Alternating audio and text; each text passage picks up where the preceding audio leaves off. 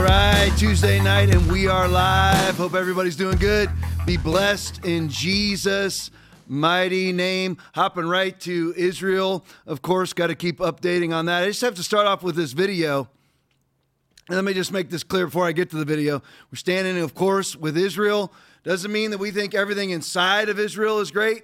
The way they handled COVID, terrible. The way they handled vaccines, terrible. The way they kept their governmental contracts with Pfizer and Moderna and whoever else, confidential from the public, not good. Benjamin Netanyahu calling for a biometric card for every single person inside of Israel, not good. Believe me, I know all of that. I get all that. You don't need to send it to me. Nobody has. But I'm just telling you, you don't need to send me any of that. But when it comes to Israel versus Hamas, Israel versus Palestinian terrorist organizations. Of course, we're going to stand with Israel. Israel versus Iran. Israel versus anybody in the Middle East or the countries of the Middle East. Standing with Israel. We go with what the Bible says out of Deuteronomy 11:12, the land for which the Lord your God cares.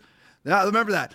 A land for which the Lord your God cares. The eyes of the Lord your God are always on it from the beginning of the year to the very end of the year. Deuteronomy 11:12. For you have made your people, Israel, your very own people forever, and you, Lord, have become their God. 2 Samuel 7:24. So we stand with Israel. And, you know, and again, here's the thing. Am I claiming that Israel has done everything right, you know, as far as every military interaction, everything else? Well, nobody's done everything right. Obviously, I stand with the United States military.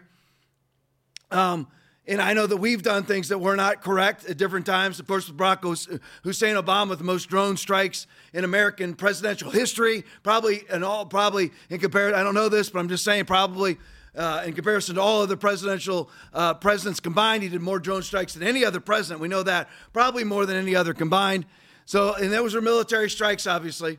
But I, you know, of course, I stand with our military because it's more righteous than any other military. That's what I'm saying. In Israel, now we have to ask ourselves: when was the last time Israeli soldiers went into any Palestinian community or any other Arab community of any Muslim community and cut off 40 babies' heads? We need to ask ourselves those questions. When was the last time Israeli soldiers ever raped anybody? We have mass rape going on. We had mass rape going on with this attack on the music festival. And by the way, when was the last time Israeli soldiers killed 14 Americans? Because 14 Americans died at that music festival also. And of course, John Kirby, being the soulless, spineless, devoid of all human dignity man that he is, had no idea how many Americans, still to this day, has no idea how many Americans are being held hostage right now. Just like he had no idea how many Americans were being held hostage in Afghanistan, and no idea how many Americans were left point blank in Afghanistan. We know that.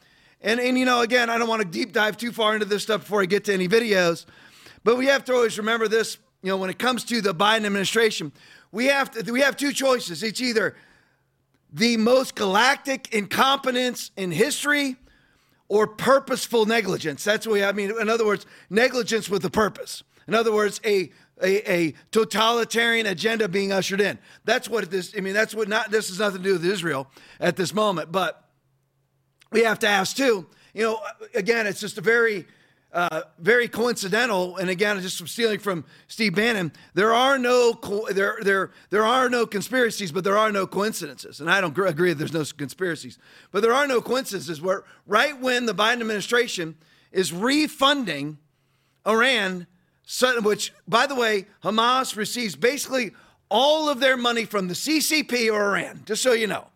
Now, all is an exaggeration, but most of their money comes from Iran or the CCP. We have Hamas officials, Hamas terrorists are actually trained by the CCP and the PLA, are actually moved to China. That's all coming out right now. I'll get to that on the next podcast. I didn't have time to get to that tonight, but and I'll give you the sources of that when we get back. It's very reliable sources. So just so you know, I mean, that's what it is. And again, so you have the Biden administration sending $6 billion. Everyone, they didn't send them. It's being held in an account. And the United States Treasury is guarding the account. And Iran can't use it except for humanitarian purposes. So again, think about how galactically stupid you have to be. First of all, to believe that the United States Treasury under Janet Yellen is actually guarding. I mean, you ever looked at Janet Yellen? She looks like an elderly Jabba the Hutt. Do you honestly believe that she has the capability of guarding anything at all or actually being responsible for anything at all when she's the one who said inflation was transitory? How many of you now that we're about 3 years into transitory inflation would not trust Janet Yellen saying that, don't worry, I've got this all sequestered and guarded? Now, here's the other thing, too, is that if you have a budget, let's say, of $12 billion, I'm just making this up out of whole cloth, and you're the Iranian government, and $6 billion of that has to go to humanitarian efforts. And now the United States has given you $6 billion on top of your original $12 billion. Are you not going to take all of that $12 billion and now give it to Hamas and give it to all terrorist organizations around the globe? Because now you don't have to worry about the $6 billion you had set aside for humanitarian efforts, so that it can be the Potomac two-step that we always hear all the time, where they're not actually lowering the debt, they're lowering the increase of the debt, just the Potomac two-step talking, so that now Iran can say, you know what, we don't have to spend that $6 billion on humanitarian efforts because we've got that freed up from the United States government, so we can give this entire $12 billion to Hamas. And then the government of the United States, the Biden administration, can now say, look, it was never really used for terrorism. No, it was never officially used for terrorism, but it freed up funds for terrorism. That makes sense, Aaron? Yeah. Okay, there you go. And that's all that it is. I mean, they're going to do the Potomac two-step, say that it was never actually used for terrorism. No, but it freed up other funds for terrorism. It doesn't matter. It truly doesn't matter. So I want to start off with this video because I want to put this into reality for everybody. This was actually footage shot. This just shows you, because this looks like the entrance to, not quite to an American neighborhood because the fence is pretty up-armored.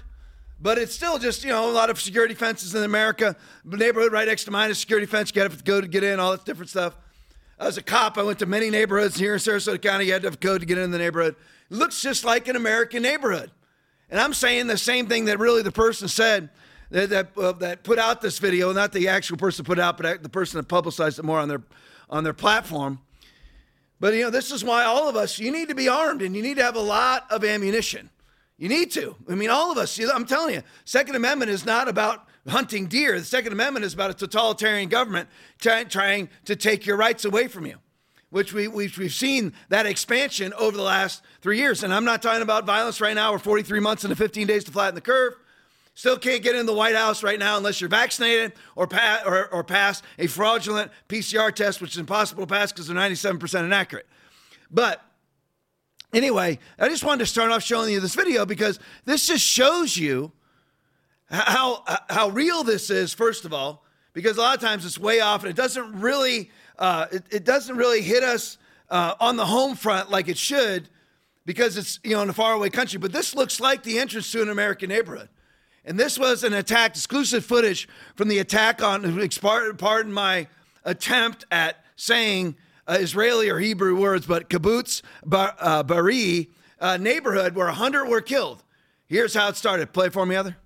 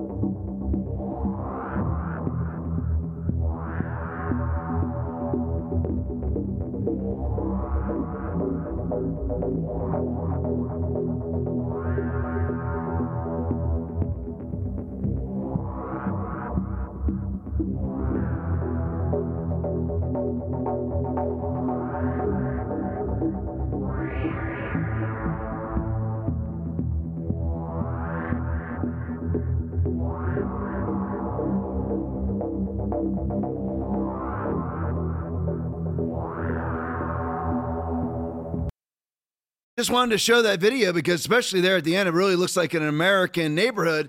And we need, listen, all of us need to be armed. We need to have plenty of ammunition. I'm telling you that. Just for your own well-being, for one thing, but for Second Amendment reasons. I'm not calling for violence or anything else. Not at all. It's not nearly to that place in our country. I'm just telling you that with the amount of insurgents that are being allowed into this country via the southern border, and just so everybody knows, and if those of you, the 691 people watching right now, and please switch over to Rumble if you're watching on any other platform but Rumble or Black Robe. Switch over to Rumble, the only free speech streaming platform. Not making any money off of Rumble yet. I'm just telling you to switch over to Rumble because they're free speech streaming platform.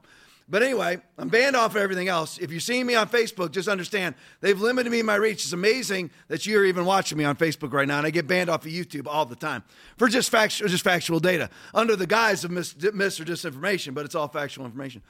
But anyway, just wanted to show you this, how real it is. The guy's just trying to get in the neighborhood, murdered by these Islamic terrorists. That's who they are. Hamas, 100 dead in this neighborhood alone. They went around to all that, looks like a pretty nice neighborhood, went around house to house, killing people, killing innocent Israeli citizens. I don't know if this is where the babies got their heads cut off or not, but so far we have 40 documented cases of little, I'm talking about infants in baby cribs with the Israeli soldiers finding them with their heads cut off. This is real. This is what happened. All right. And then this is for all intents and purposes funded by the Biden administration. And let me just go ahead and say this out loud.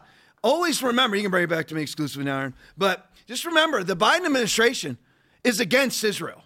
They always are. I mean, you got to remember, this is really Biden right now is what it is, because we know Barack Hussein Obama and Susan Rice and Ron Klain are actually running the country right now, not Joe Biden. I mean, Joe Biden couldn't run a tricycle right now. He's not running this country.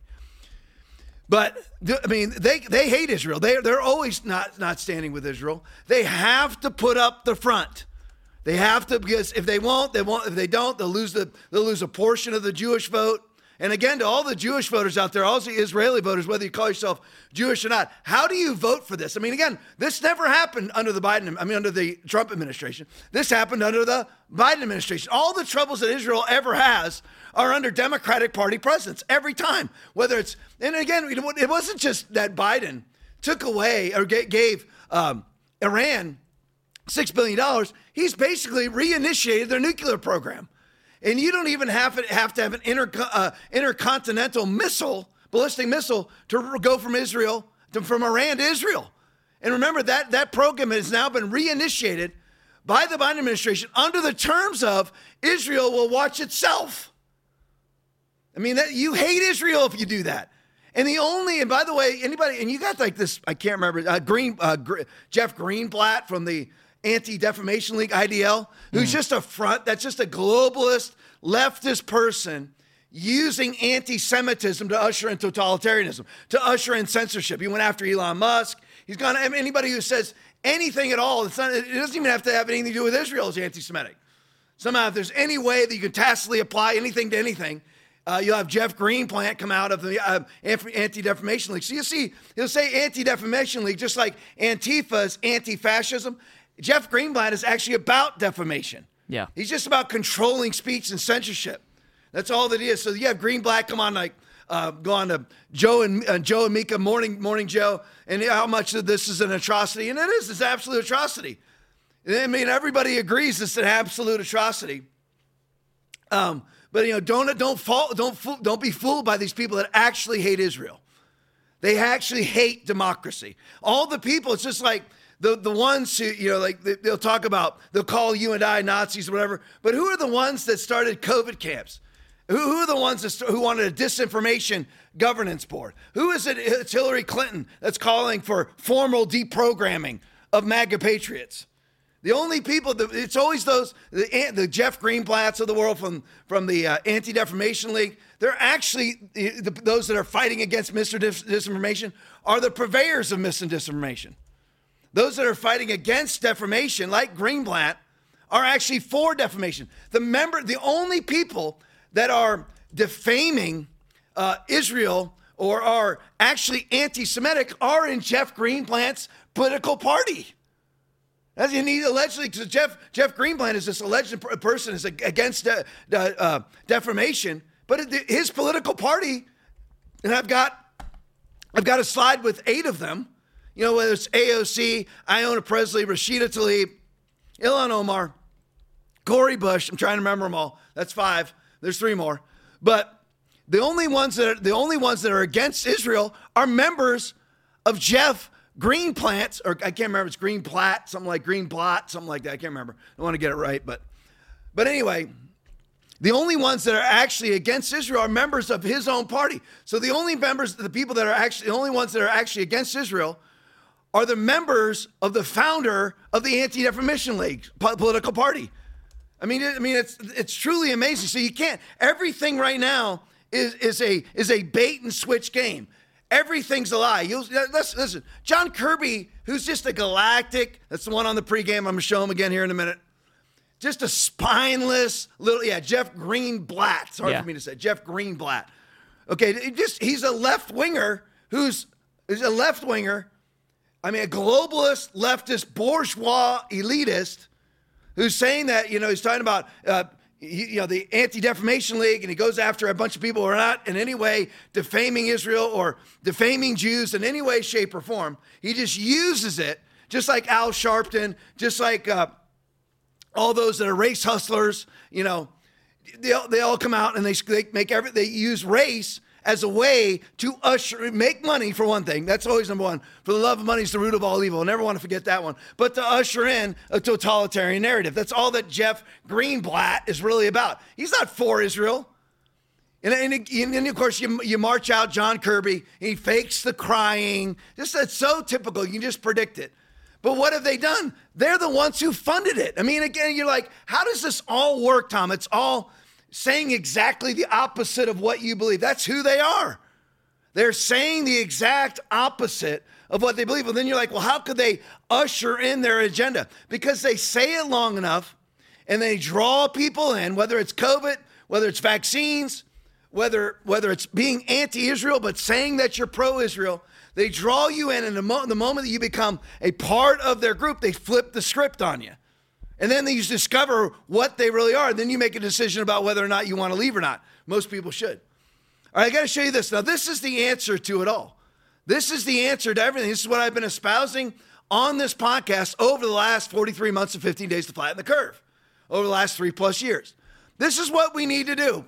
And listen, if you want to protest.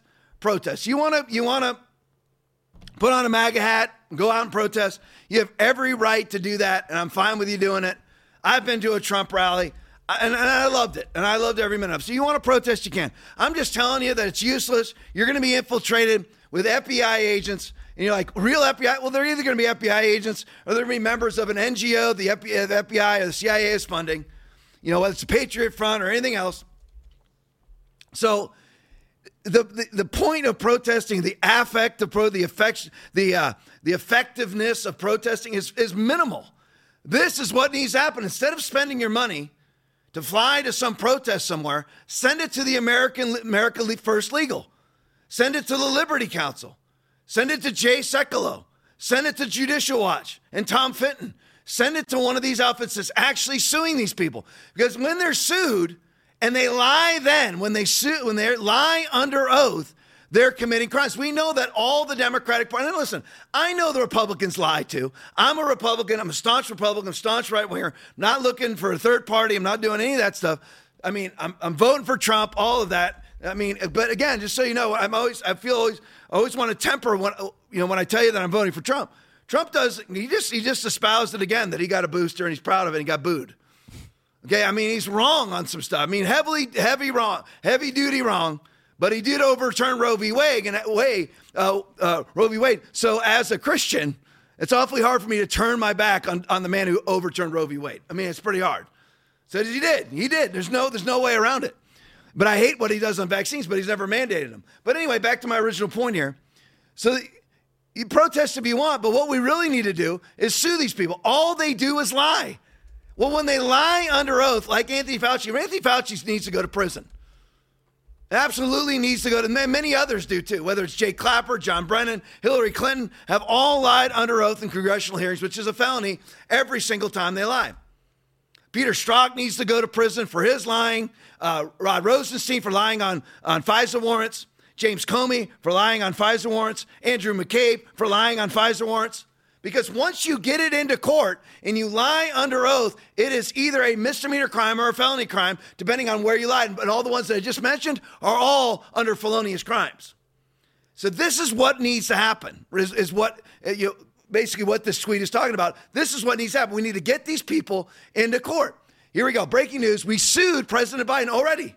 America First has already sued President Biden over what happened in Gaza. You're like, how can that be? Watch, look, this is what needs to happen. Well, we might lose. Who cares if we lose? You have to try. And this is what I'm always talking about here on the podcast, is we're always electing these electable Republicans because we like, if we get in this true conservative, he's going to lose to the Democrat. Well, you have an electable Republican who votes as a Democrat, then why not just let the Democrat win? At least try for the true conservative, even in an impossible district, because an electable Republican who's going to vote as a Democrat is a Democrat, so what's the point? What's the point? So we need to try. Will this lawsuit work? It doesn't matter whether it works or not. I mean, it matters, and I want it to work, and it could work, but get these people under oath. They're doing it to us. We have all these ridiculous persecution prosecutions. We have what's happened to Alex Jones. We have what happened to the comic who did the, I can't remember his name right now, but I showed it on the podcast, who got arrested for satirical cartoon about Hillary Clinton. I mean, these are criminal charges, not to mention the civil persecutions like with Alex Jones, and being banned off of social media platforms, who are not allowed to ban you, by the way, but like you're not allowed under Section 230. They either have to relinquish their liability protection or allow you to post on their platforms, with the exception of violence or pornography. Which, by the way, they still allow all the pornography. I mean, I don't want them to allow violence. Believe me, I don't want any perpetuation or procurement of violence on any social media platforms. That's where terrorists live. But I'm just saying they let in all the pornography, but they won't let things on about ivermectin or hydroxychloroquine or the vaccines kill people, because they do. All right, so here it is. This is what we need to do. All right, this is what we need to send all of our money. Instead of spending, I'm not telling you, I don't mean that literally all your money. I'm just talking about what you're going to spend on a protest. Send it in to America First Legal, to Jay Sekulow, to the Liberty Council, to Judicial Watch, or any other institution that's bringing these people into court, like Kerry Lake's organization, bringing them into court. We sued President Biden and Secretary Blinken, Secretary of State, for violating the Taylor Force Act and illegally subsidizing Palestinian terrorism. Again, that's because of the $6 billion. Well, that's sequestered in account for only humanitarian purposes. All right, that's fine. Remember what I said at the beginning. Iran doesn't have to spend their other $6 billion on humanitarian efforts. They can send that all to terrorism and then use that $6 billion. So it's all the same. Yep. It's from the same exact idiots who say that we're not defunding the cops, we're reallocating funds. It's the same thing. If you're going to take away the money and put it somewhere else, then it's a reallocation of funds. It's not actually that you're in this case here, they're not taking funds away at all. I mean, they're actually financing. It's the opposite. It's the same narrative, but it's the opposite effect as defunding the police. Today, following barbaric attacks by Hamas, killing 14 Americans and 1,000 other innocent men, women, and children, and with an unknown number of Americans now being held hostage, unknown because Secretary Antony Blinken's just a globalist. All these people have never had a real job in their life. They've never actually solved a problem in their life. It's like Anthony Fauci. He's never cured a disease in his life, and he was in the NIAID for 50 years and never did one thing. Anthony Blinken has never, let's all put together a list of all of Anthony Blinken's accomplishments, all of Joe Biden's accomplishments, Kamala Harris, and these are our leaders that put us $33 trillion in debt. And with an unknown number of Americans now being held hostage in Gaza, the U.S. District Court for the Northern District of Texas granted our motion to begin discovery in our case. This is what I'm talking about.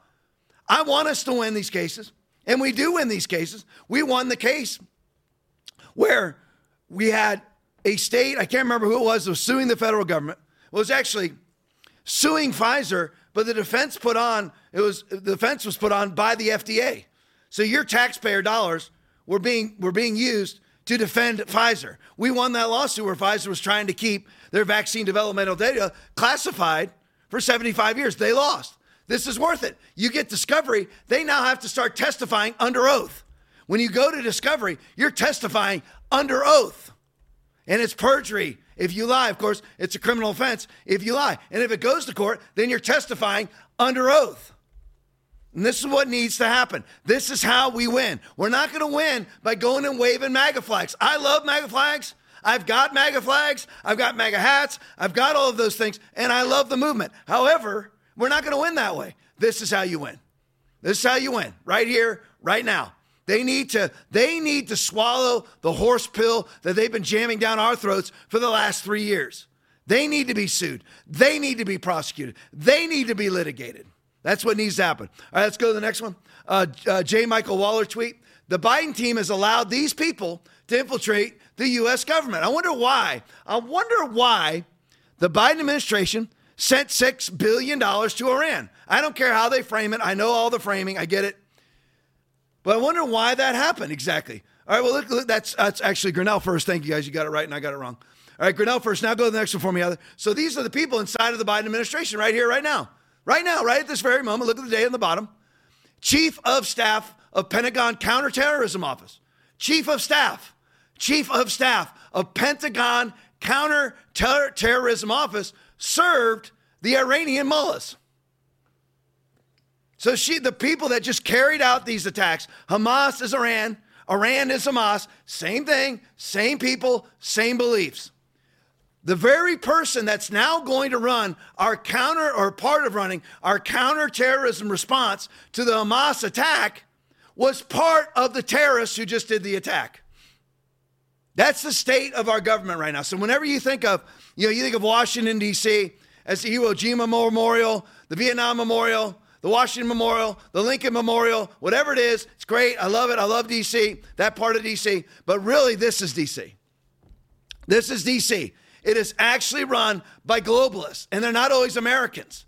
Globalists, bourgeois, leftist, elitists, CCP-funded, PLA-funded, WEF-funded, WHO-funded, UN-funded, subsidized, and bought off and bribed. I mean, how in the world is the chief of staff of Pentagon Counterterrorism Office, how is it that we hired this person who used to serve the terrorists and is now in charge of counterterrorism inside of the Pentagon? She's still on the job with security clearances. Consider our special ops forces to be compromised. Absolutely correct. Let me show you this again. I just had to show you this stuff. I know it was in the pregame. Some of you saw the pregame. Some of you didn't. So I want to just set the table with this. Jack Posobiec video. Breaking. Biden administration says they have no plans to refreeze the $6 billion. Play it for me. The $6 billion that the Qataris are holding that was unfrozen in order to get 3 hostages back, John, that, you said, well, there are strings attached to that. Is that money now going to be refrozen? I don't want to get any policy decisions going forward here, Martha. As I said last time you and I talked about this, that money can be refrozen at any time. Doesn't that seem like a good time to do that? We won't hesitate to make that decision if we feel we need to, but I'm not going to get ahead of a policy decision that hasn't been made yet. Now, did you hear? I'm going to summarize it. I'm actually going to quote his answer to that question. Ready? She asked now, former General John Kirby, who's just a globalist, leftist shill, who has a former military title. Doesn't give him any credibility at all just because he was in the military. No different than Alexander Vindman or Mark Milley or all the rest of them. Listen, I love our military, but sometimes it does not give an individual credibility, i.e. John Kirby's just a spineless little stenographer for the globalist left.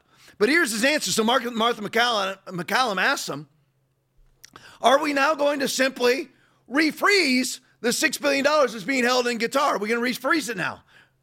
And his answer was, that's exactly, we can rerun the tape. That was his answer. That's what his answer was. I'm not making it up. I'm not condensing words. That was his answer. That was it. So they're not good. So you asked me, they're pro-Israel. John Kirby, who has his crocodile fake tears. Notice how there's no tears in his eyes? No tears running down his face when he was crying before? So this John Kirby who's allegedly crying over Israel is not going to now refreeze the money that funded the attack on Israel?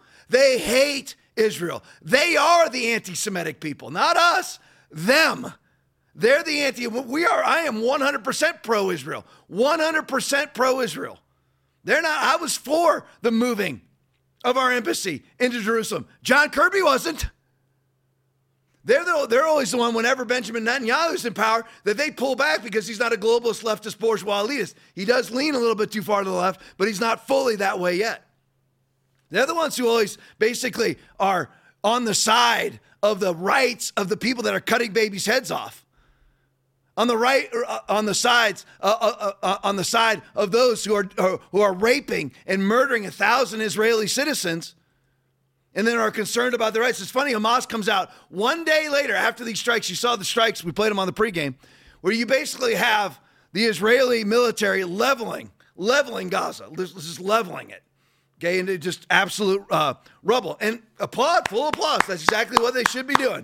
Exactly what Tom, you should feel bad for the people there. I feel about as bad for them as I do for the people in Chicago, with all their illegal aliens. They're all up in arms now, and people and right wingers come out and say, "Oh, they're coming on our side." They're not coming on your side. They hate the fruits of their labors. They hate what's happened as a result of their own policies they vote for over and over again. They hate all of that, but they're still going to vote for the same Democratic politicians over and over again. They're still going to do it again. They just. I don't feel bad for people in Chicago at all, or people in New York at all, unless you're a registered Republican that didn't vote for it. If you voted for what is his name again in Chicago? Brandon, I can't remember. Johnson. Brandon Johnson in Chicago. You got what you deserve. Brandon Johnson wants an open border, wants to flood your city with illegal aliens. That's what you want. Now enjoy the fruits of your votes. Yep. These are the policies that you voted for. This is the repercussions of your policies. So I don't feel bad for them. All those people on the Gaza Strip love Hamas, and they were warned, get the heck out of here because we're going to level it tomorrow.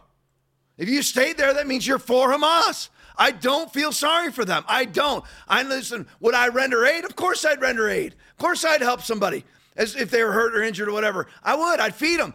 I'm commanded in the word of God to love my enemies, bless those who curse you, do good to those who hate you. On the contrary, if your enemy is hungry, feed him. If he's thirsty, give him some drink. I will do all of that. But do I feel bad for them? No, I don't. They're pro-Hamas. Enjoy the fruits of your policies. This is what you wanted, and you were warned. Get the heck out of the following blocks. And those blocks were all leveled. And you didn't? That's on you. That is on you. And if you live in Chicago, you live in New York, you live in Boston, you're being flooded with illegal aliens, I don't feel bad for you. I don't feel bad for the illegal aliens. They are all criminals. They crossed the border illegally. But I don't feel bad for a Chicagoan, a New Yorker, or Bostonian, or anybody else. I don't feel bad for them at all. Enjoy the repercussions of the policies you love. And why haven't you opened your home to them? You want everybody else to. Why aren't you doing it? You're Tom. You should do it. I don't espouse open borders. You do. Open your home. Again, I'm off track a little bit, but anyway. So John Kirby is not going to freeze the funds. That was his answer. That was it. That was the answer. So they're going to continue to fund Hamas, and it's on purpose because they are actually anti-Israel. They are, I'm telling you. If you're part of the World Economic Forum, you're anti-Israel. Because you are the grease skidders for Beast 1, Beast 2, Revelation, chapter 13, chapter 13 and 14, 16, 17, 18, 14, back into chapter 14, 9 through 11, 11 and 12, 14 through 16. Read it for yourself right now. I'd rather you read the Bible than even watch this podcast. Read it for yourself. You can't love Israel. I mean, let's ask Jeff Greenblatt, the leader of the Anti-Defamation League. Are you in favor? He needs to be asked point blank. Are you in favor of Iran having any access to that $6 billion? And if he's honest, he'll say, I am in favor of them having access to it. And he's allegedly the person who's against defaming the Israeli government or Jews or anybody else. Weird, isn't it? It's because it's all a front. Just like anti-fascists, Antifa are actually fascists. Jeff Greenblatt is actually against democratic Israel.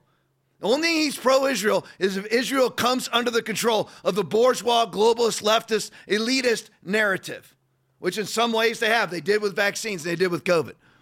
All right, let's go to this one. Benny Johnson video. Here's Antony Blinken, the Secretary of State, who signed off on the Biden administration's decision to unfreeze $6 billion in Ukrainian funds. Play it for me, Heather. The argument that money is fungible. So Iran may have known this money is coming and used other funds to help fund this attack that happened. Iran has unfortunately always used and focused its funds on supporting terrorism, on supporting groups like Hamas. And it's done that when there have been sanctions. It's done that when there haven't been sanctions. And it's always prioritized that.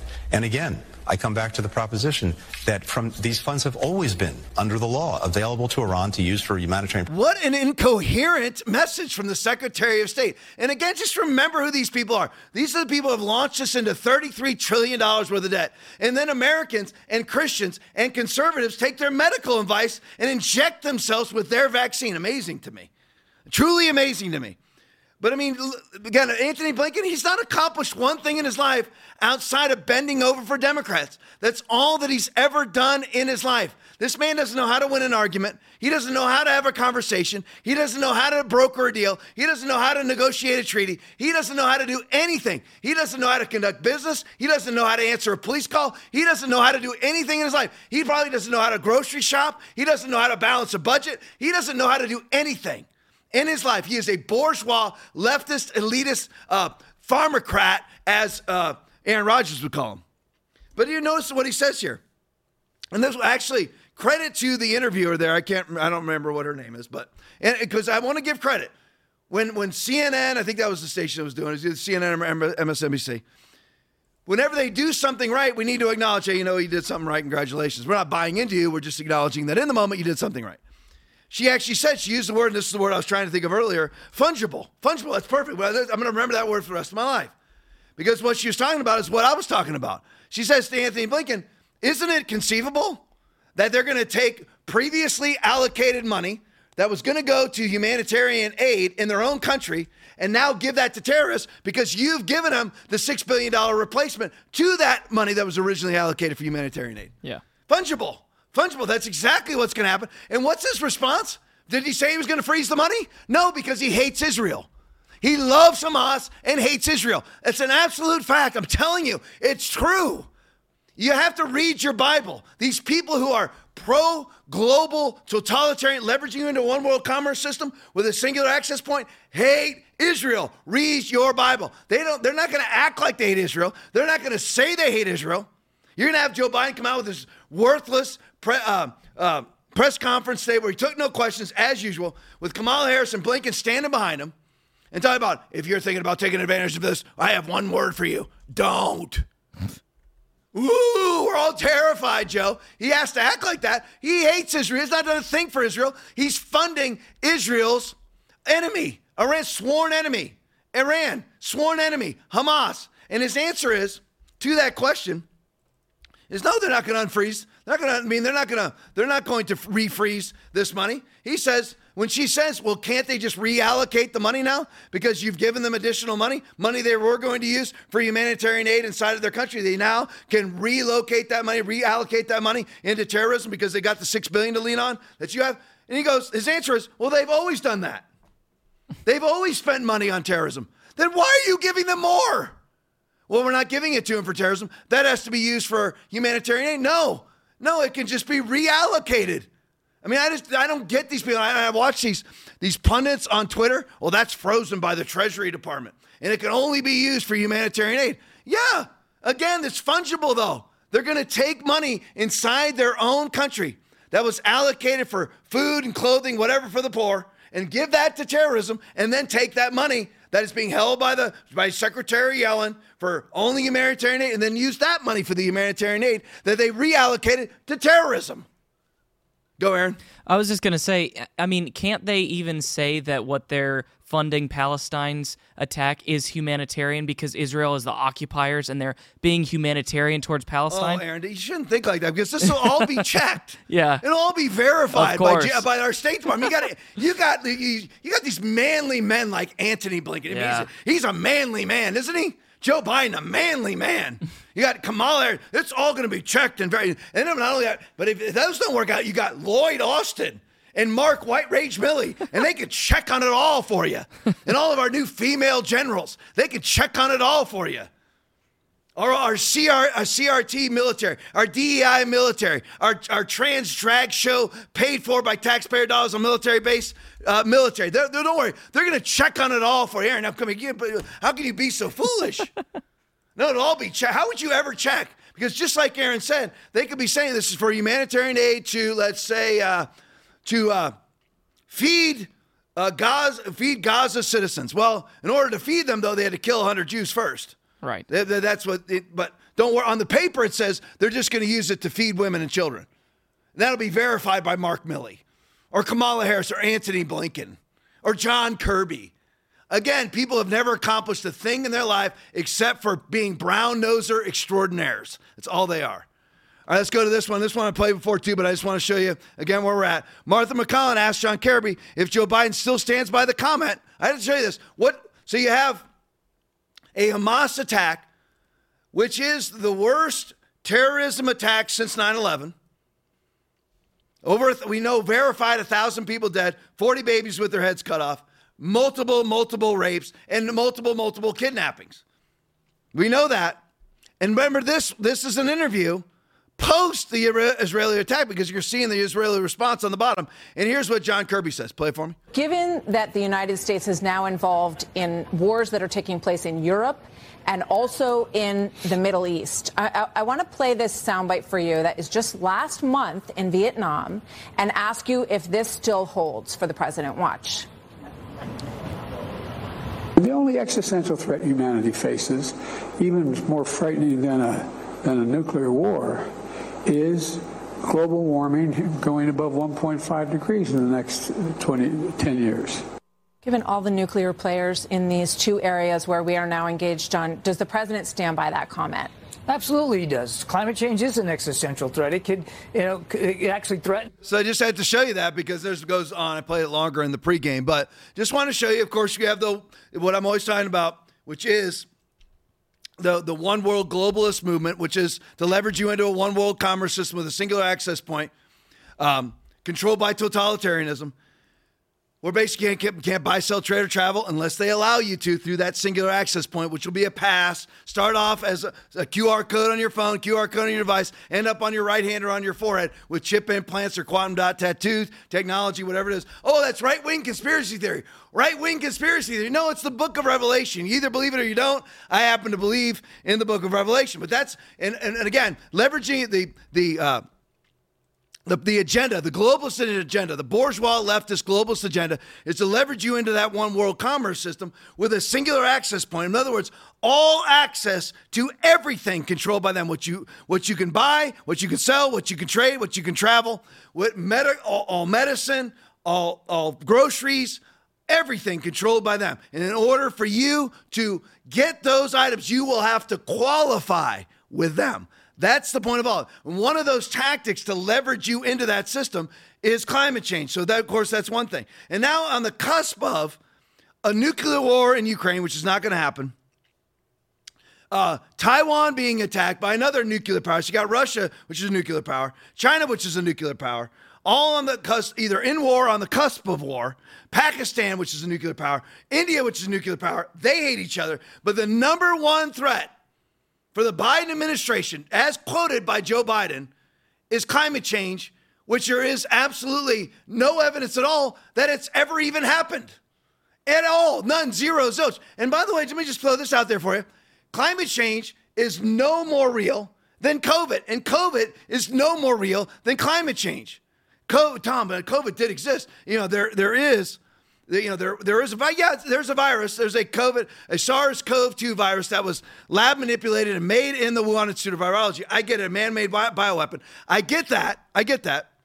But it's not an existential threat to human life. It's 99.9% survivable. Climate change, where climate is always changing. Well, climate does change on occasion and kill people, i.e. hurricanes, tornadoes. You have a climate that changes, creates a weather event, and kills people. Whatever it may, okay, so one is no more real than the other. Just so you know, it's just, again, those are tactics used tactics. Remember, it's one agenda, but many tactics. The one agenda, the globalist, leftist, bourgeois, elitist agenda is to leverage you into that one world commerce system. But there are many tactics. Climate change is one. COVID is one. Pandemics is one. Transgenderism is one. CBDC, cashless society is one. And gun grabbing, lawlessness, rampant crime. Those are all tactics to leverage you into a one world commerce system with a singular access point controlled by tyranny. All right, here's John Kirby again. Remember, these are the people that are supposed to be in charge of our response. And remember, the person who's in charge of counterterrorism, the chief of staff, in charge of counterterrorism inside of the Pentagon, worked for the Iranian mullahs. And here you have John Kirby, who's just galactically uninformed. Play it for me. How many Americans are being held hostage at this hour, John? The truth is we don't know, Martha. Today, how many Americans, American citizens remain in Afghanistan? I don't know. He still doesn't know. They still don't answer any questions about Afghanistan. Do you realize there's still hundreds and hundreds and hundreds of Americans in Afghanistan to this day? I believe that we surrendered Afghanistan, it's got to be 2+ years ago now. You still have it was 2 years ago this August. Abbey Gate was the 2 year anniversary of Abbey Gate was this August. We still have absolutely no idea how many, there's American citizens there. What efforts are you hearing about outside of a few heroic SEALs and special forces military operators that organized efforts to go over there right after the military left and grab some of our American citizens and allies over there. But other than that, they've been completely left behind. John Kirby sleeps like a baby at night. These are moralless, soulless, demonic people who just lie and lie and lie. That's John Kirby. I don't care that he's a former general. I don't care what he is. It doesn't matter. He's a spineless little bent over worm who will say anything and grovel and crawl and spread them wide to get whatever he possibly can climb, whatever Democratic Party political ladder that he possibly can climb. That's John Kirby. And remember, now you're like, who are they? Now we have again, I know I'm hitting this Jeff Greenblatt a lot tonight. A lot of you have absolutely no idea who that is. I didn't know who it was either till a month ago, but a couple months ago maybe. But I know I'm hitting this hard, but here he is. He allegedly is Mr. Anti-Defamation League, IDL. And he tries to get people kicked off, gets people censored all the time, calling them anti-Semitic when they didn't say one anti-Semitic thing. Tries to get them censored off of social media platforms for not saying one anti-Semitic thing. Not one, nothing, zero. Still gets them kicked off. Tries to get them kicked off. Tried it with Elon Musk, calling Elon Musk an anti-Semite. How's Elon Musk an anti-Semite? Where? When? Name the quote. None. So allegedly, there he is. Yeah, here it is. Fighting hate for good. No, actually, all you do is reverse. Whenever you leave that up, Aaron. All you do when you're dealing with people like this, like if it's Antifa and they say they're anti-fascist, no, it's exactly the opposite. Just put pro-fascist. That's what they are. Here you can just flip the words. Fighting good for hate. That's what he is. Now, he uses anti-Semitic verbiage so that you're scared of them, just like they do with racism. So you're scared to say anything against the Anti-Defamation League because then you'll be called anti-Semitic. I'm not anti-Semitic at all. I'm Anti-Defamation League. It's hard to do it. It's like being anti-socialist, you have to be an anti-racist. I mean, all this just gets very confusing, And that's what the leftist verbiage, the leftist tropes and ideologies they get very confusing, and it's on purpose. But all you do with people like this, they use race, whether it's Jesse Jackson, whether it's Al Sharpton, whether it's Ibram X. Kendi, they'll use the moniker of race so you're afraid to attack them, because if you attack them, that's making you anti, I'm trying to use their verbiage, I might blow it up, but that makes you anti-racist. You see, that's what they try to make you. And so if I say anything against Jeff Greenblatt, then I'm actually anti-Semitism. Wrong, Ola. They use those things to usher in totalitarianism, to make themselves rich too, by the way. Of course, that's always the side game with these alleged globalist socialists, is that they themselves, like Bernie Sanders, Three-House Bernie, they're always filthy, rotten rich themselves while they're making you poor, under the name of you doing your fair share. I digress. But anyway, you can just flip the words around there. Fighting hate for good? No, they're fighting good for hate. That's what Jeff Greenblatt does. So here's his party. He allegedly, Mr. Anti-Defamation League, here's his party. Here's AOC. Play it for me. There, in terms of geopolitics and the war in the Middle East, is very different than people expressing their First Amendment right to protest. Well, yes, but I also think that what people are starting to see, at least in the occupation of Palestine, is just an increasing crisis of humanitarian condition. And that, to me, is just where I tend to come from on this issue. You use the term the occupation of Palestine. What did you mean by that? I think what I meant is like the settlements that are increasing in some of these areas and places where Palestinians are experiencing difficulty in access to their housing and homes. Do you think you can expand on that? Yeah, I mean, I think I'd also just, I am not the expert on geopolitics on this issue. You know, for me... So there it is. Now, you have Jeff Greenblatt, who's Mr. Anti-Defamation League. That's his party. His party is calling the Gaza occupied territory, Israel occupying their own country. That's what AOC stands for. And that's the true Democratic Party. That's who they really are. They have to put on a front so they don't all get kicked out of office. But that's who they really are.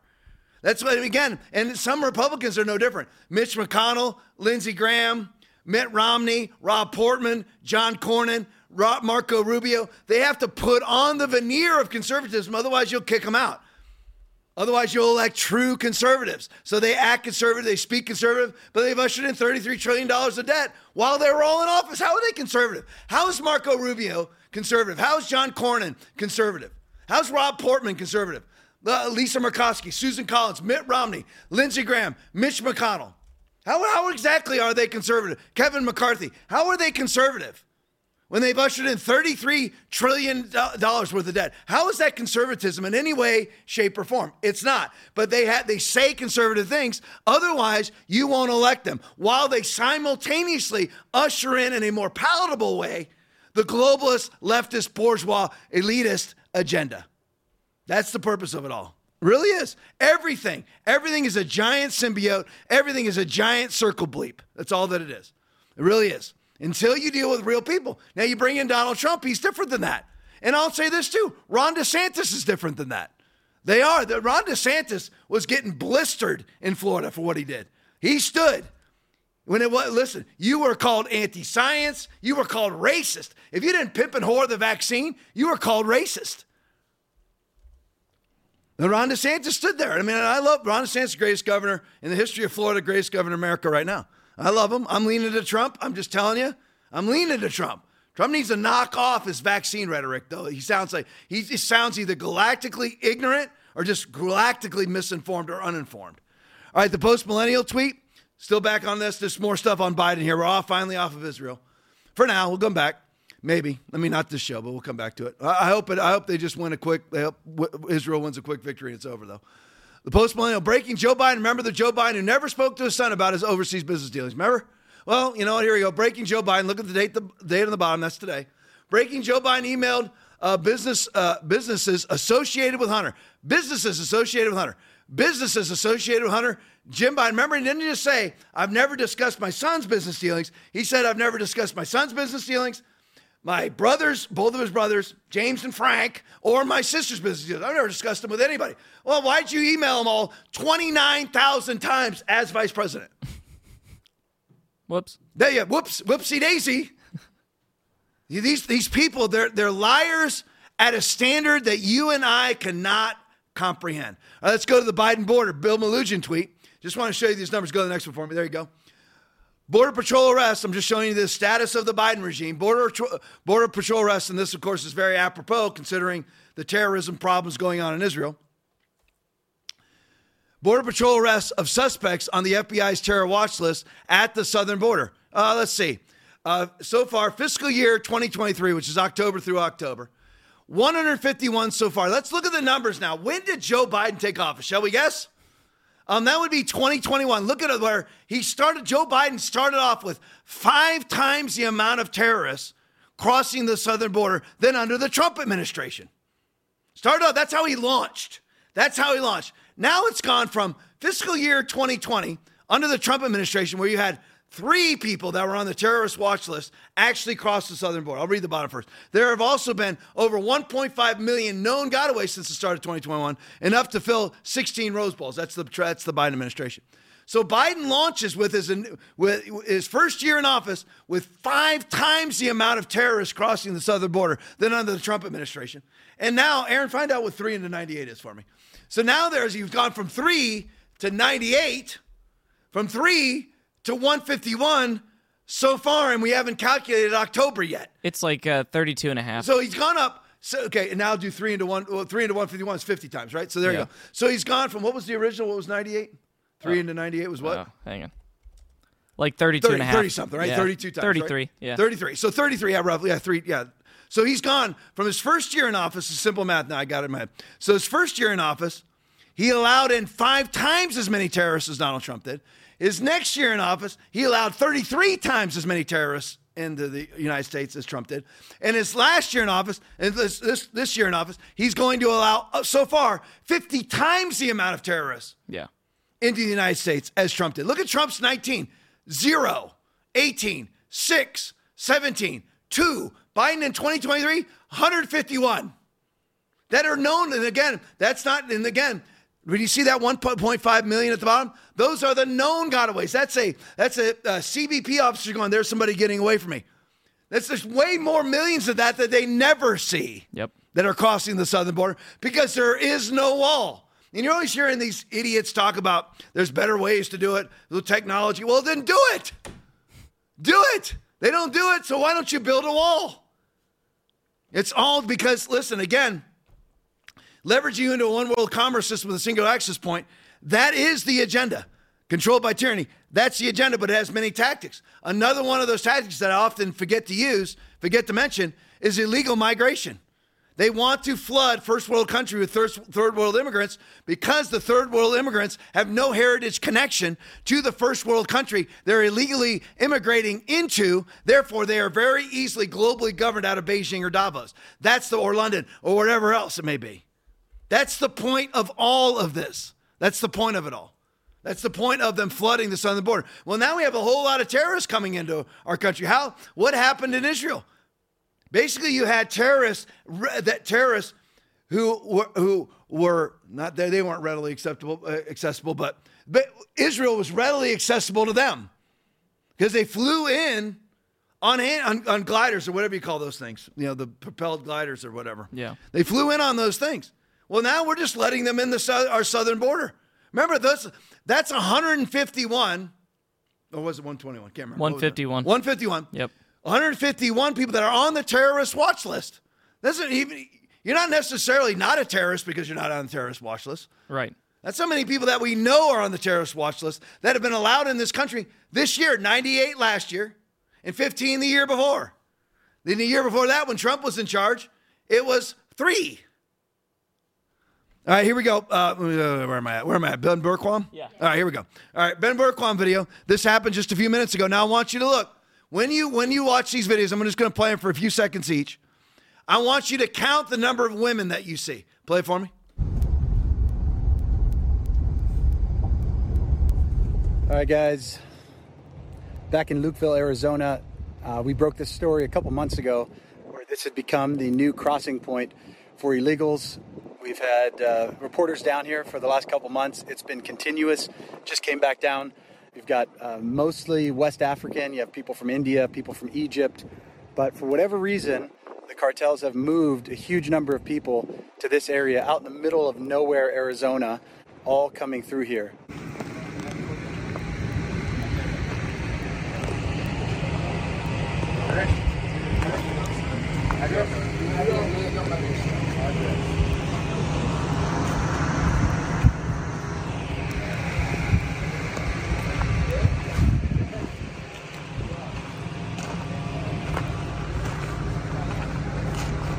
All right, here we go. Now, let's count all the women, shall we?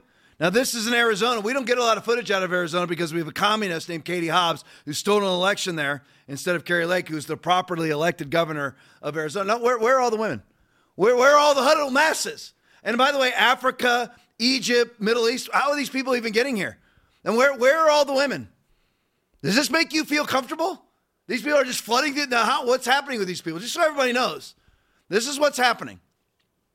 You can actually go to the next one, guys. Go to the Adam Hughes and just keep them side by side. Just mute them. And just start counting. I want everyone to just go ahead and count the women. Where are all the women? Zero there. And where are all the Mexicans? There's no Mexicans here. None. Where? Name them. Where are the women? Well, notice how nobody's starving to death. Everybody notice that? Aaron noticed that they all have designer clothes on. Some of them have designer backpacks. Where's all the starvation?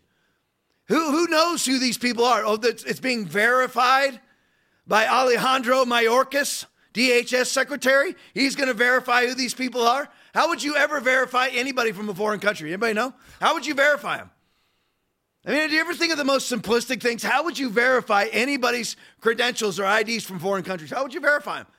Believe me, I know, 25 years in law enforcement, impossible. Just so you know, impossible. That's like the first Venezuelan on the film, right? On the video right there. That's it. All military age men. Believe me, where are all the women? Where are all the children? Where is that guy starving to death? Why does he need asylum? Why do these two men need asylum inside the United States? Are they starving to death? Absolutely not. They've all got cell phones. They've all got backpacks. They're all well-fed. They're all well-hydrated. You can go right to the next one for me, guys. Here's another one. Just so you know, this is what's happening every single day. Where are the women? Where are the women? Where? Find one. Find one. I'm looking right now. I'm trying to find one. Is that one that's squatted down right there? Yeah, I think that's one. That's the first woman I've seen. Yeah. There's one right there. So that's two so far. We've probably seen 700 men, and we've seen two women so far. Two. Just keep scrolling the videos. There you go. That's one. There's a woman. It's about one out of every 200 of them. And why is this? Could it be that they're flooding America with soldiers that are available to fight against you? I don't know. Yeah. I don't know. But it's awfully strange. And where are all the women and children? There aren't any. Statistically speaking, there aren't any, except for the ones that maybe they don't want to show, because they're the ones that we've shown the videos with these NGO organizations funded by the Democratic Party, putting these kids, and Aaron actually summed it up perfectly, putting these kids in these white vans with black tinted windows. You can't see anything. And they just drive off into oblivion. And Aaron said, well, you never see that kid again. Maybe they make sure all the kids are gone first because they're the ones being sex trafficked. Yep. All around, we are the leading country on the globe for sex trafficking. Our country is. And it's fed by the southern border. This is the Biden administration, the people who allegedly have all of this compassion for children. The ones that they don't abort in the womb, to the tune of 42 million per year that we know about.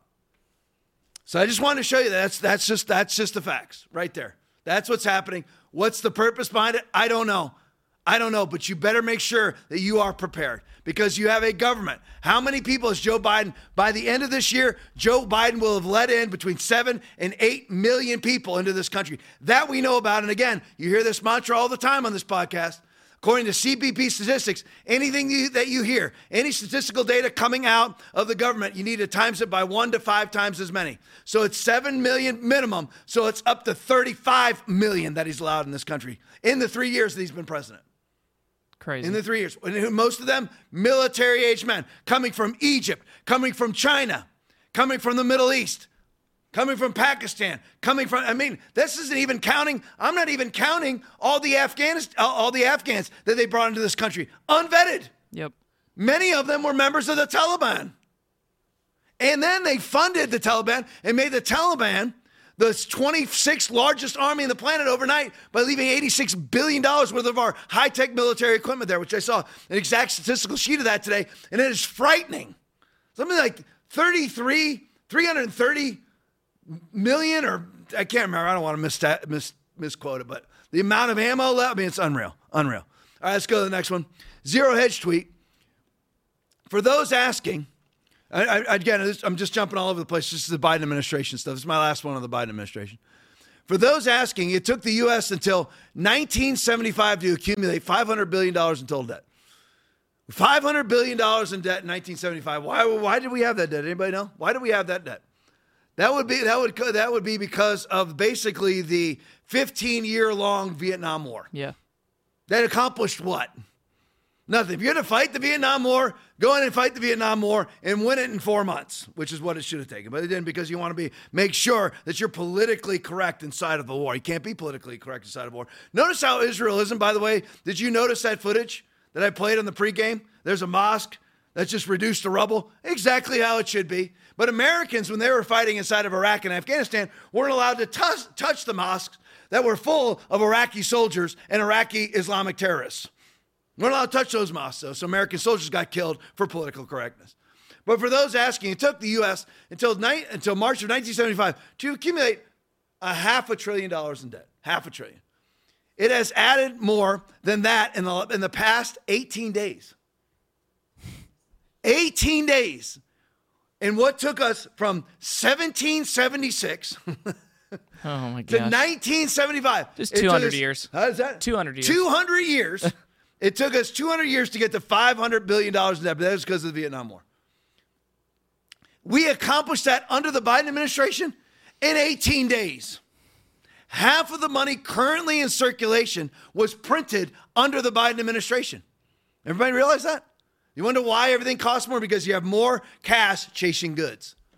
We've added $513 billion in total debt over the past 18 days to an all-time high of $33,513 billion worth of debt.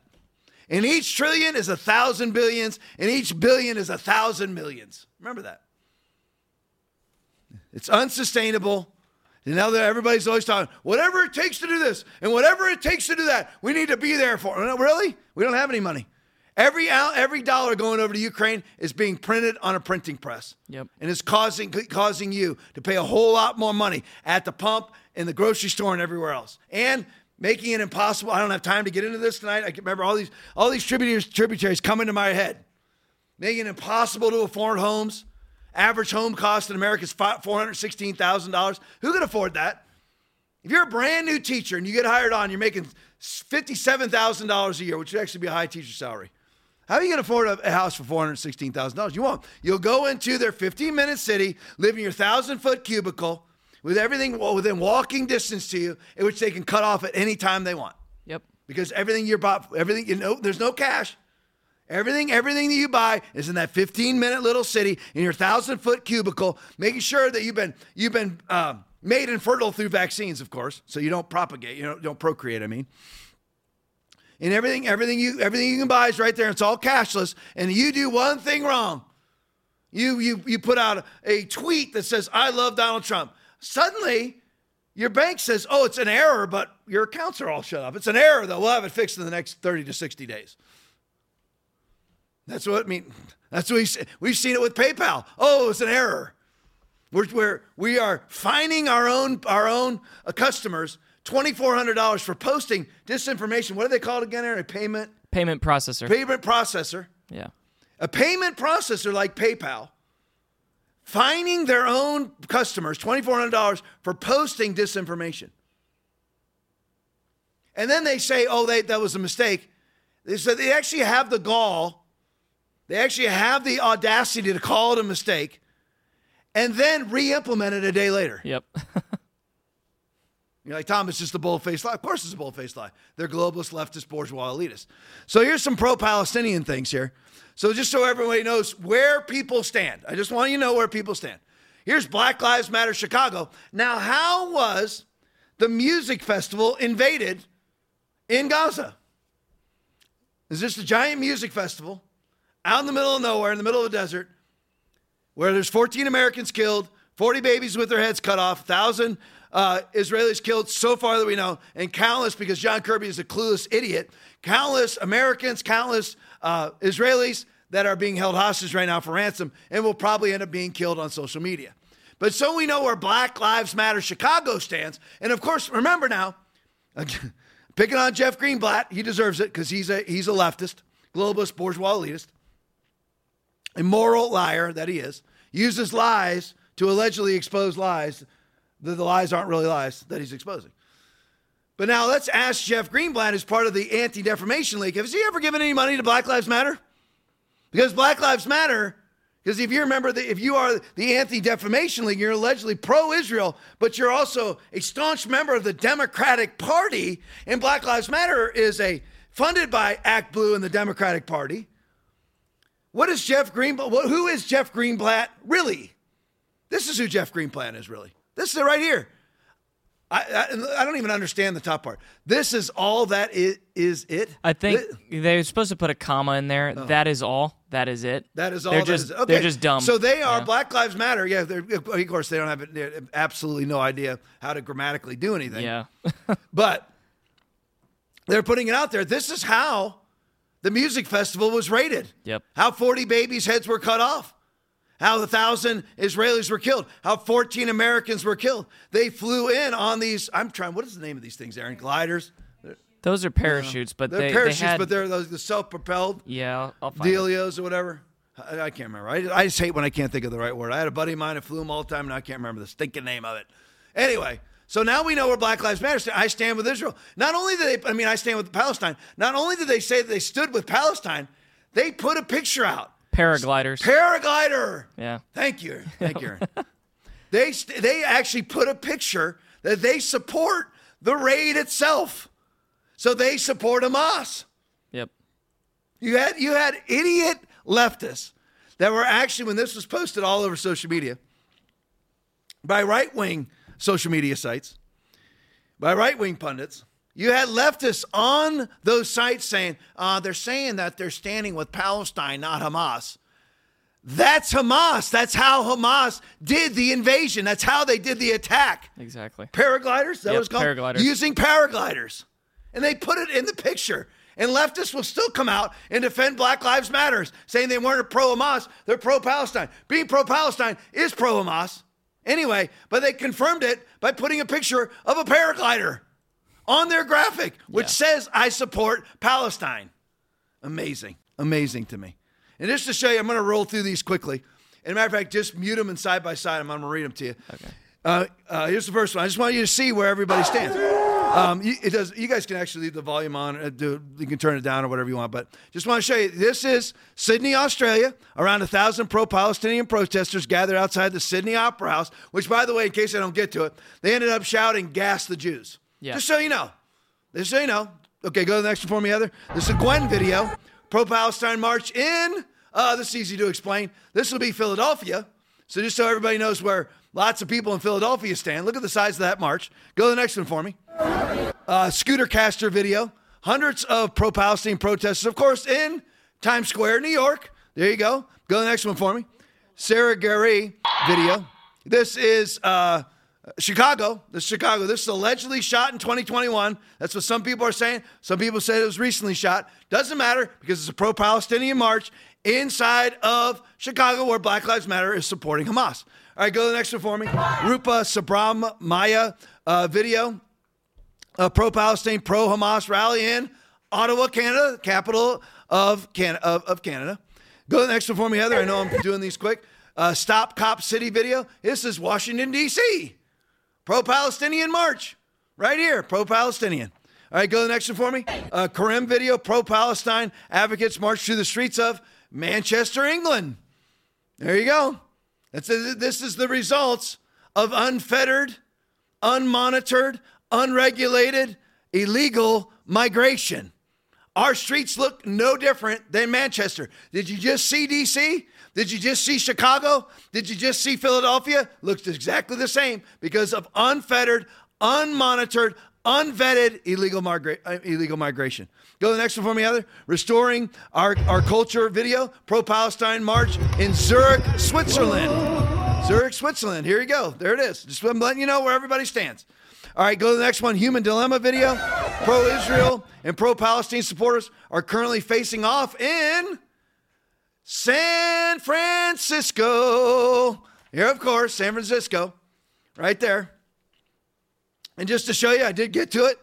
The Real Fly video. Go to the next one. You actually do this one full screen, Aaron, for me. This is the Real Fly video. Crowds chanting. This is right outside of the, the Sydney Opera House. Opera House in Sydney. They're actually shouting, "Gas the Jews." Play it for me.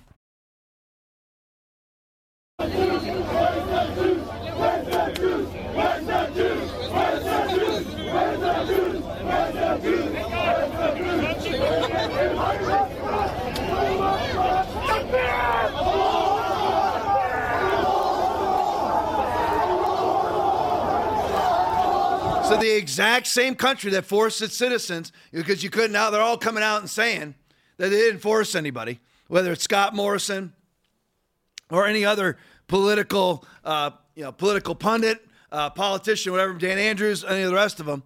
They're all saying nobody forced anybody to get vaccinated. 96% of their population is vaccinated. More people have died of COVID post-vaccination than pre-vaccination, more than double. More people died of COVID-19 in 2022 than 2020 and 2021 combined.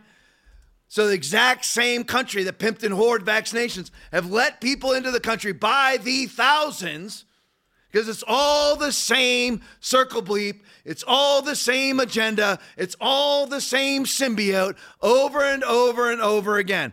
It's the exact same thing. Leverage you into a one world commerce system that he causes all, both small and great, rich and poor, free and slave, to receive a mark on their right hand or on their forehead, and that no one may buy or sell except one who has the mark or the name of the beast or the number of his name. Here is wisdom. Let him who has understanding calculate the number of the beast, for it is the number of a man. His number is 666.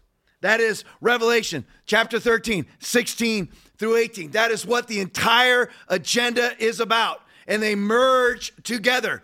Mass illegal migration is part of that agenda to leverage you into a one world commerce system with a singular access point, because those third world migrants are very easily globally governed because they have no heritage to connection to the country they are illegally migrating into. That is the point of it all. Not to mention insurgent military age men ready and willing and able to follow orders from some sort of global government.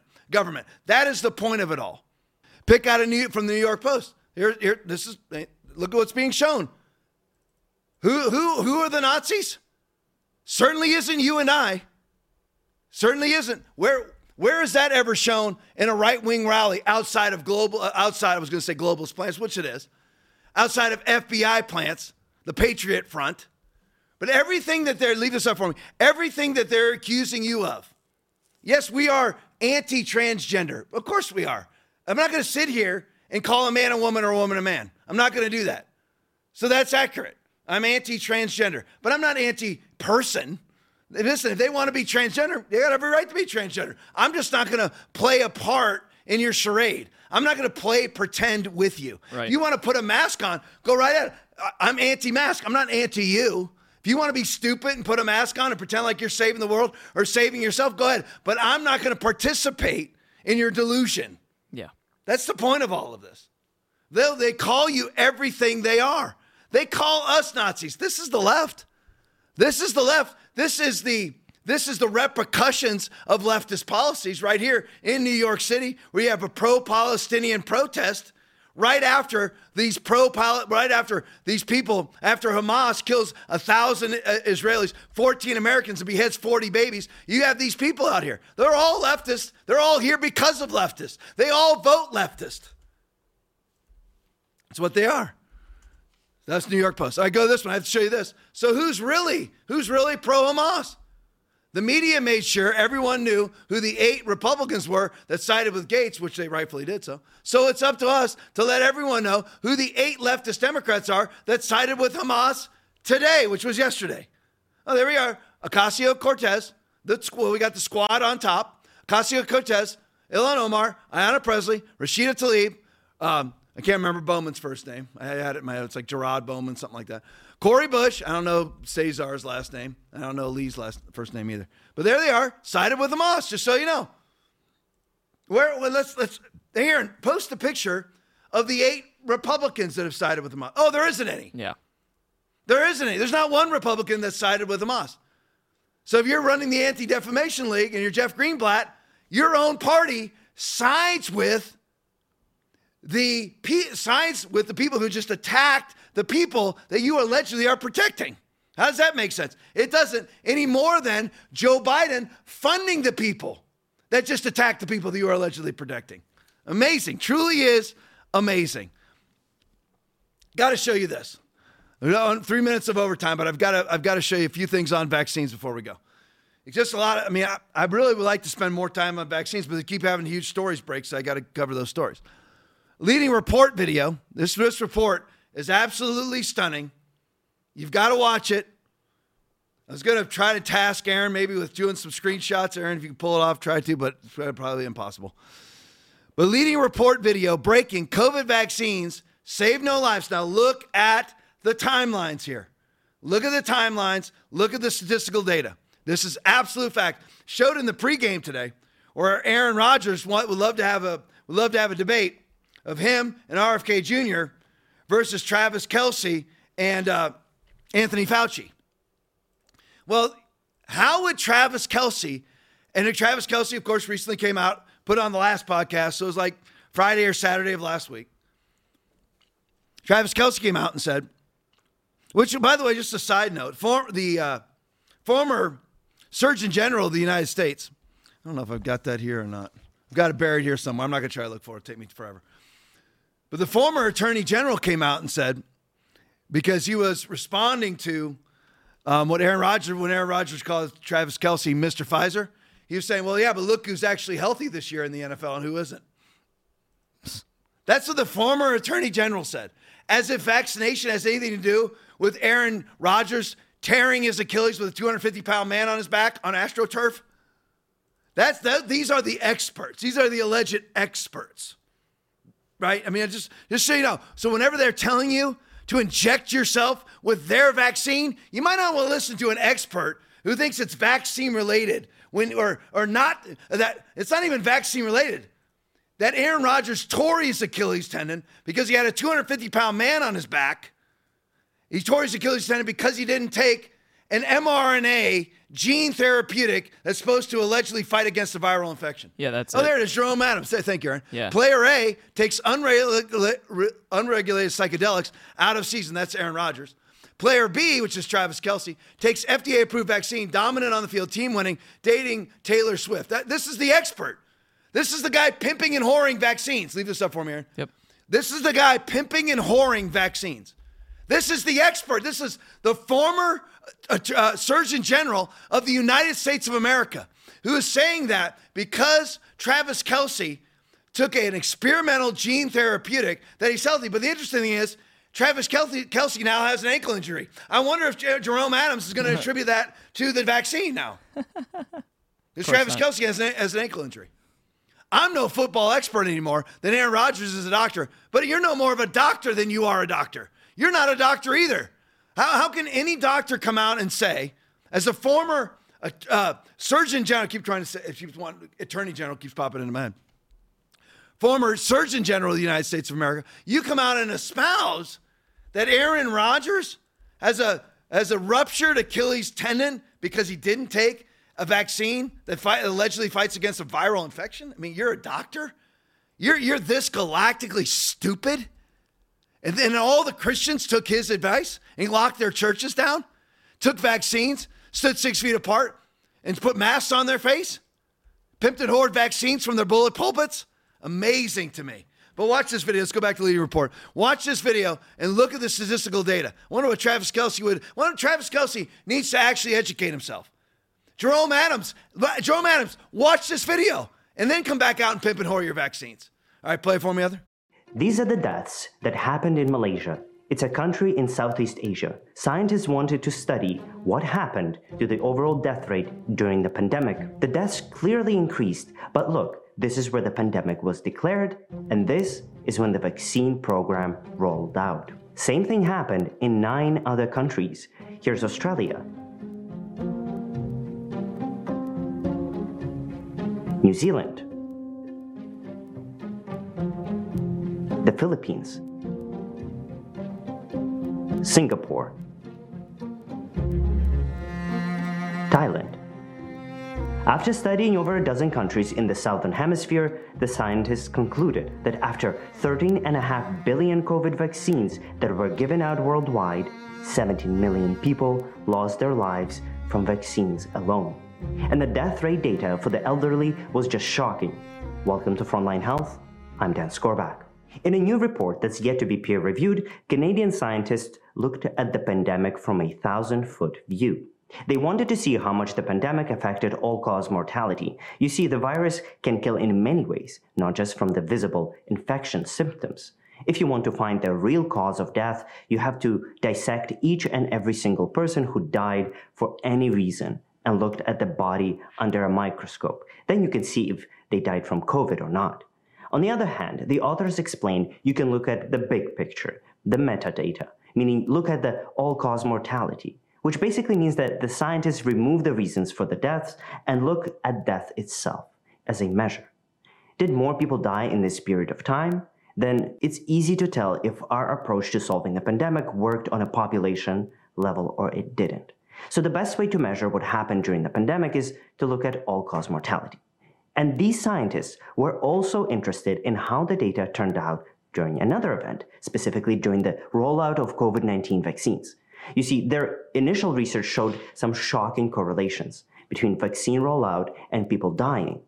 But some people argued that it might be just a seasonal effect. For example, the vaccines were rolled out in some countries in January and February, and that coincides with the flu season. So this time the scientists looked at a much larger subset of data and measured what happened in the countries that had vaccines rolled out in different seasons, even during summer, which is way outside the flu season. So let's look at the report. First, they found that in all countries that were included in their analysis, all-cause mortality increased every time the COVID-19 vaccines were deployed. Second, 9 out of the 17 countries had no detectable excess death right after the March 11, 2020 event. That's when the World Health Organization declared the pandemic. And these countries didn't have excess death up until the COVID-19 vaccination campaign began. Third, unprecedented peaks in all-cause mortality were observed in January and February 2022. This coincided with or followed the rollout of boosters in 15 of the 17 countries studied. And while it was winter in North America, in those months it was summer in most of the South America. So the flu season was not a factor there at all. 4. Excess all-cause mortality during the vaccination period beginning January 2021 was 1.74 million deaths across all ages and countries. That makes it one death for every 800 injections. And 5. The vaccine dose fatality rate increased exponentially with age, reaching almost 5% among those 90 years and older who received a fourth vaccine dose, which translates to 1 in 20 deaths from COVID vaccines among the elderly. Dennis Rancourt, one of the authors of the study, told the Epoch Times in an email that, quote, "There is no evidence in the hard data of all-cause mortality of a beneficial effect from the COVID-19 vaccine rollouts. No lives were saved." Researchers also looked for a counterexample. Maybe there were places that showed that COVID-19 vaccines improved the all-cause mortality, but they could not find a single country with such trends. According to the report, data from numerous countries such as India, Australia, Canada, Israel, and the United States show a similar phenomena. The peaks in all-cause mortality coincide with booster rollouts every time.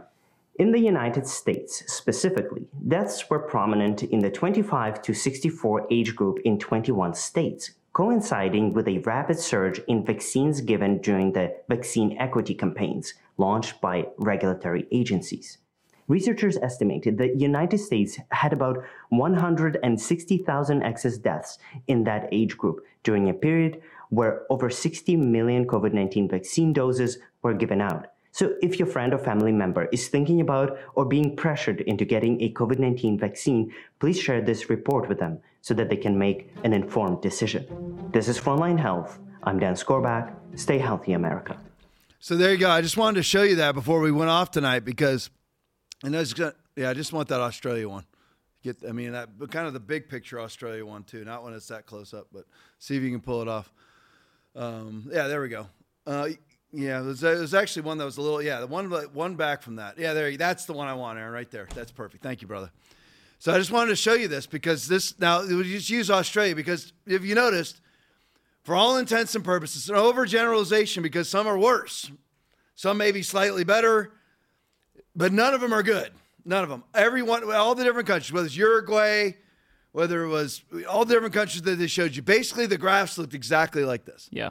This is what they look like. So let's look at what this graph means, shall we? Now, people can say, you Travis Kelce, I took the vaccine to keep my family safe, to keep my office safe, my teammates safe. Using a vaccine doesn't stop transmission and infection. You can be a galactic idiot like Travis Kelce, or you can actually be somebody who has some Put it this way. I won't even go to that level yet. Or you can be somebody who's willing to be educated with facts. Or you can be somebody who's actually well-informed. Or you can be a galactic stenographer idiot for the globalist leftists like Travis Kelce. Yeah, I'm 2-for-1. I'm going to get my 2-for-1 shot. And what a stupid idiot. Do you know how many people have died because of this vaccine? 17 million so far. That's the excess deaths globally. Since the vaccine, I'll just use real simple math. In America, we have about 1 to 1.2 million people per year die. In the United States, every year, country of really 380 million people. Let's tell you 330, that's not accurate. So that's what we have. So if you just said, just make simple math. So just say globally, I'm making all of this up. I'm just using this as an example. Say normally throughout the world, 100 million people die per year. Just of natural causes. I mean, just of all causes, not even natural, of all causes, murder, natural causes, whatever. 100 million people die per year. Right after the vaccines are implemented, 117 million people died. A 1 in 200-year event. Remember, Edward Dowd, follow him on all social media platforms that you can. Statistical genius, former BlackRock executive, absolute statistical savant. If you have a 10% increase in all-cause mortality, that is a 1 in 200-year event. We have a 23% increase in excess mortality in the United States since the vaccine rollout. It's an absolute fact.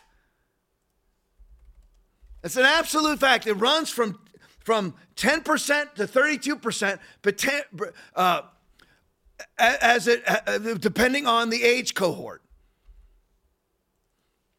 It depends. Like if you go 25 to 64, it's a 23% increase in excess death.